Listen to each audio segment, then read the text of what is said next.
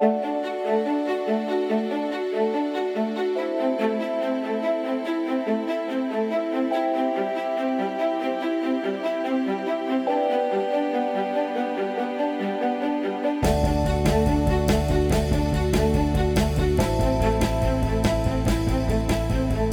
is FX Medicine. I'm Andrew Whitfeld Cook. Welcome everybody to the last session of the third day of the Bioceuticals sixth research symposium. And I'm here with Professor Terry Wahls. She's very humble. She only says Dr. Terry Wahls. She's Professor Terry Wahls. Oh, that's true. now, we've learned a heck of a lot. I'm going to go a little bit backwards and start at the beginning. With the personalised lifestyle program, you prioritise sleep and relaxation mm-hmm. but importantly include resilience. And this is something that really interests me. Yes. Um, could you take us through why you chose to prioritise the things that, that way? And does teaching resilience improve both compliance, empowerment, and the sick patient syndrome as well? Uh, I think resilience is critical. Uh, people have to uh, uh have a purpose for taking on these new health behaviors. So I'm asking them to give up the foods they love, give up uh, many aspects of their behaviors, and to sustain that, they need to have this connected to their inner purpose, their mission in life. Uh, uh, I, I, find it very useful to walk people through the pleasant life, good life, meaningful life, uh, so they are more inspired to be willing to do the work. Because this, this, is a lot of work. Mm, heck of a lot of work. Um, you know, getting people to give up uh, tobacco addiction, alcohol addiction, marijuana, uh, all these drugs of abuse. We understand that's very difficult. What we often forget is the health behaviors we're asking them to adapt is just as hard as the changes we're asking our um, people who have substance abuse uh, problems. So I, I, think it's critical. Do you find then that they tend to swap one addiction for another? Very like for commonly. Instance, uh, very, very commonly, yeah. people with substance abuse will swap things out for sugar yep. or a religious extremism yep. point of view. Uh, so that is a very, very common. If you can get them to tune in to uh, life's purpose, meanings, uh, then you are less likely to swap out harmful addictions. Uh, can you comment on trials with vitamin D in MS with regards to dose, timing, uh, progression? Well, you know, actually, I went through that this morning, yep. my, so I'm going to refer people back to that. Uh, most of the studies, early studies, used very low dose 400, 800 uh, international units, did not monitor levels. Um, and now, as I look at more recent studies where we are monitoring levels or high doses, then looking at cytokine effects, but we don't have long term clinical outcomes data. Um, I think the full question's not really answered yet. Uh, for all of us in practice, what I do is monitor levels, use vitamin K2, uh, and know that there's going to be a lot of variability in dosing. Uh, another part of that equation has to do with the vitamin D receptors right. and the SNPs there. Um, so uh, there may be a reason to think about monitoring your vitamin D re- uh, uh re- receptor SNPs. There was a was it a group in Brazil that was using ultra high dose yes, vitamin yeah. D? Is that uh, very high, twenty thousand units. He's had uh, great success. But you know, I, I, look in his papers. We don't see him reporting out vitamin D levels. We're talking much about vitamin K two. If you do very high dose vitamin D and you make people vitamin D toxic, that becomes a problem. When you when you use high dose vitamin D, or even when we drive up vitamin D levels and increase calcium absorption, we're going to make for kidney stones, ectopic calcifications. Um, so you can use whatever vitamin D level you want, but monitor the level uh, and treat to the level as opposed to the dose. ApoE genetic testing. Yes, uh, ApoE. So this, I don't get this. So ApoE, uh, uh, we had the original mutation uh, about 200,000 years ago, uh, and that's when we developed our big brain. So ApoE4 is probably critical uh, for a lot of favorable things in our brain. then we had the APO3. Um, no, actually, Apo, ApoE4 was 6 million years ago, ApoE3, 200,000 years ago uh, ApoE2 about 20,000 years ago. This is a fat transporter. Um, now, the question is if you have ApoE4, we have a marked increased risk for neurodegeneration, Alzheimer's. ApoE3 is average risk, ApoE2 protective. I have a, a big following in the APOE4 community who tell me that by following my protocol, they've had improved cognitive performance. Right. They, but they, they really didn't want to use the um, coconut oil. They're yeah. very afraid of saturated fat. So what they've done, and, and they've taught me this has worked out very well for them, is they eat once a day or every other day, use lots of olive oil. They still get into ketosis, uh, and they're um, having uh, decrease in inflammatory uh, profiles, great cognitive performance. I've met some APOE for uh, homozygous folks in their 90s who are still living independently, driving independently, and winning at uh, crossword puzzle championships. Right. So clearly doing well. Yeah different types of exercise, different range of motions, dancing versus the linear type of exercise that you see. Do you, do you find different effects with different styles of movement rather than you know, this what, rigid sort of You know, what I think is most exercise? important is that people enjoy it. Yeah. And they want to do it and they yeah. keep doing it every day. Um, it, and so I, I think it needs to be something you enjoy. Uh, contralateral movement is really helpful. Uh, movement that is not planned we have to respond to the environment mm. uh, is helpful. Uh, strength training is helpful. Balance training is helpful. Uh, fast twitch. So if, you, if you're strong enough to do um, some explosive movements, jumps, leaps, that's very helpful. It depends on where you are coming from. Uh, if I think back to where I was coming from, just you know, reaching up and touching my knees and doing very basic exercises for 10 minutes mm if I did 12 minutes, I was exhausted. I couldn't possibly function for the rest of the day. So you really have to personalize this to where your patient is at. Uh, you, if you overtrain them, they lose ground. So this really needs to be personalized. Yeah. Question from Sally. Uh, can you comment o- uh, about the two faces of Akkermansia muciniphila? some, you know, it, is it a pathobiont in that you, you know in, okay. in one instance so it can be good, another instance it can be a. If we look at our hunter-gatherer uh, microbiome data, they have a lot of uh, microbes that we consider to be quite pathogenic. That if they showed up in your microbiome, you'd be really ill, and, and I'd be treating you. It is the community. It is not the individual. So I really take a great exception to all these papers I see talking about individual microbes. It is the community. It's how I am getting all the metabolic work done. And so I may have solved that with one species because I, I, you know, I, live in North America. You're going to solve it with different species if you live in Japan or China or Africa or Australia. It is the community, it's not the microbe. And it's whether or not the metabolic processes uh, are being accomplished. So, really, the best studies are looking at the species and the metabolome, because it's the metabolome yeah. that is really influencing my health, not the species, not the census takers. That's old research that's going to be left in the dust. So this is why you know, like a probiotic um, supplement might be good for a remedy sort of thing, but it's really the diet that we have to work. with It is the diet. It is yeah. the fiber. It is the diversity, yeah. uh, and having the metabolic, the metabolome.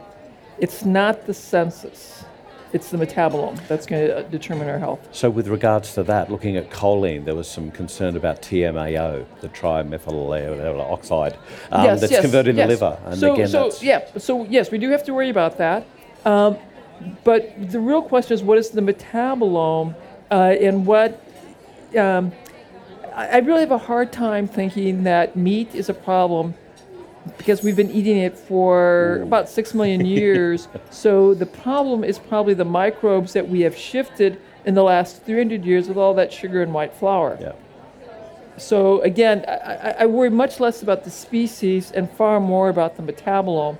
This is a, it's very different the census of who's there versus how we're getting the meta- metabolic work done. This, this and, and that's where the uh, microbiology research is happening right now is the metabolome. Yeah this seems very akin to um, Martin Blaser's work about missing microbes. So we're blaming all of these other things. It's the microbes that we've killed and decimated, and we, we need to get them back. Is that right? Right. Well, well we, we need the metabolic function back. But we have to remember this.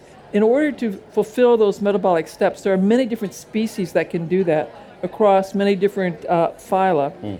And so having the perfect mix that fills in those 5 million genes that I need – will be solved in a wide variety of ways, which is why you and I have a unique fingerprint for our microbiome. I, I, really think the, the species kind was very helpful for initial understanding. But the metabolome is how we actually get that biochemistry to happen. That's a more complex question that we're finally beginning to look at.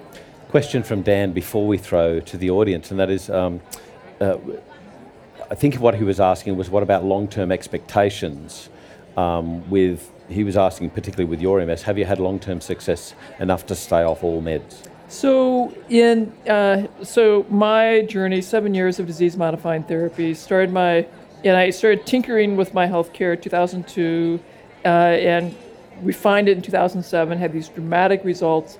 Uh, within six months, I was back with my neurologist's office, saying I, I want to go off disease modifying therapy. He said, "Well, okay, let's do that."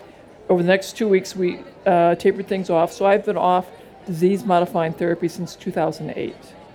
If I accidentally got fed gluten, I would have a horrific flare of my face pain that would be incapacitating. I would require high dose steroids to uh, get past that. Yeah.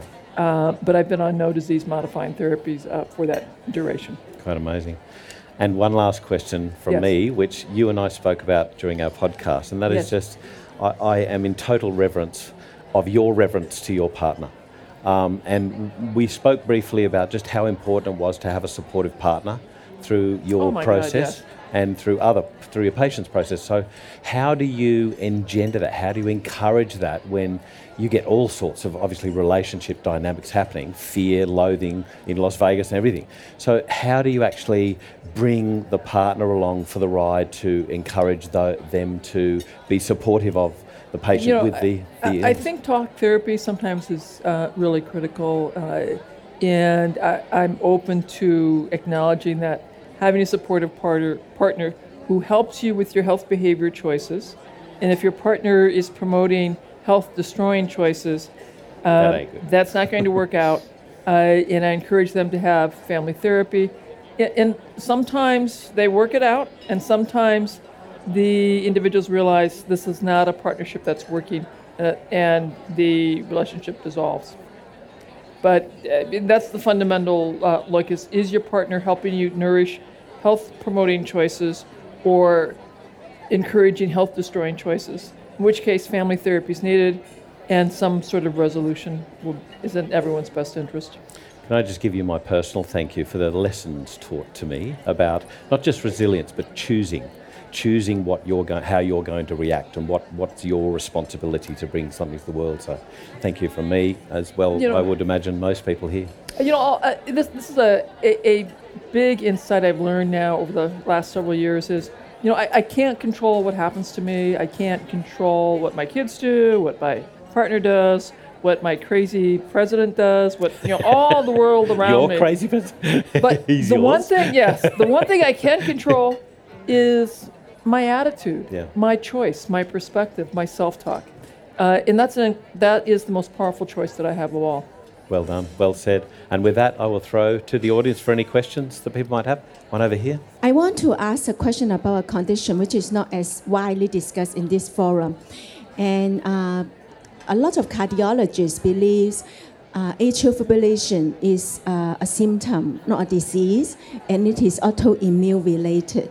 Uh, if I may ask, um, in your uh, clinic, would you have data about how well or how how much needle has been moved in terms of uh, people with atrial fibrillation who come to your clinic? Okay, so we'll talk about heart disease in general. Uh, I've had folks come with me uh, with uh, fairly advanced heart failure, and we've had improved cardiac function, improved quality of life using, you know, basically my level one, level two of my diet. Uh, we've had uh, people with atherosclerosis uh, angina uh, experience improvement in lipid profiles, uh, Im- improved exercise tolerance. Atrial fibrillation, I've not had enough experience to have a strong opinion. I, I, do have one patient who was on a low saturated fat diet, very, very low fat diet for breast cancer, and had done very well. Uh, came to see me, and we began to put her on a level one diet, and she had an increase in her atrial fibrillation. Uh, and so I had her go back uh, on a vegetarian vegan diet, asked her to uh, do a reduced lectin version uh, by soaking her uh, grain free legumes, uh, um, pardon me, her gluten-free grains and legumes, and is doing well with that. Uh, I would all, I would make the observation that uh, I would uh, be sure want to be sure that with that AFib that you've checked the vitamin D and have optimized vitamin D and vitamin K2. Yes, my um, daughter or daughter-in-law, she has um, MS and she's about 45. She refuses to consistently cut out anything that has anything to do with diet.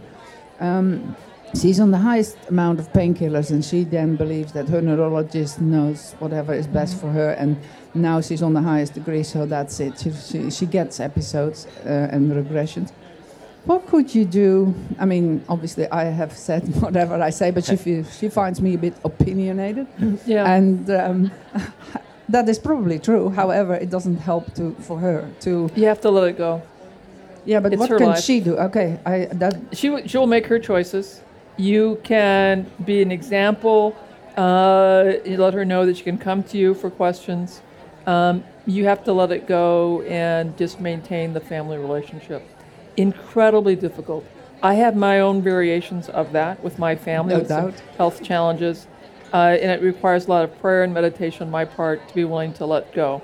Because I care deeply about some of these people who are making choices that I know could be better managed in a variety of other integrative ways, and they're not ready to hear that. I think there, uh, there is a German therapy that's coming out and that's expensive there, or whatever. There are many options for this woman, but she's the one who has to make the choice.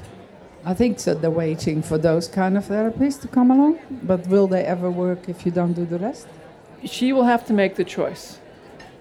And, and you can be a resource, but I think you may have to do some prayer and meditation. Yeah, okay. It's very difficult. It is very difficult. I have a similar prayer and meditation struggle myself with people that I care very deeply about that could be having far better management of their very serious health challenges, but they are pre contemplative. That's a hard one to let go on. The last question. Oh my That's God, pretty it deep. is very hard. I'm praying about that daily. But with that, I would like to deeply thank you so much for joining us at the sixth symposium. Thank you very much thank for joining you. us. You can find all the videos from the FX Medicine Live stage at the 6th Bioceuticals Research Symposium in Melbourne by going to the FX Medicine website and clicking on Industry Insights under the Community tab.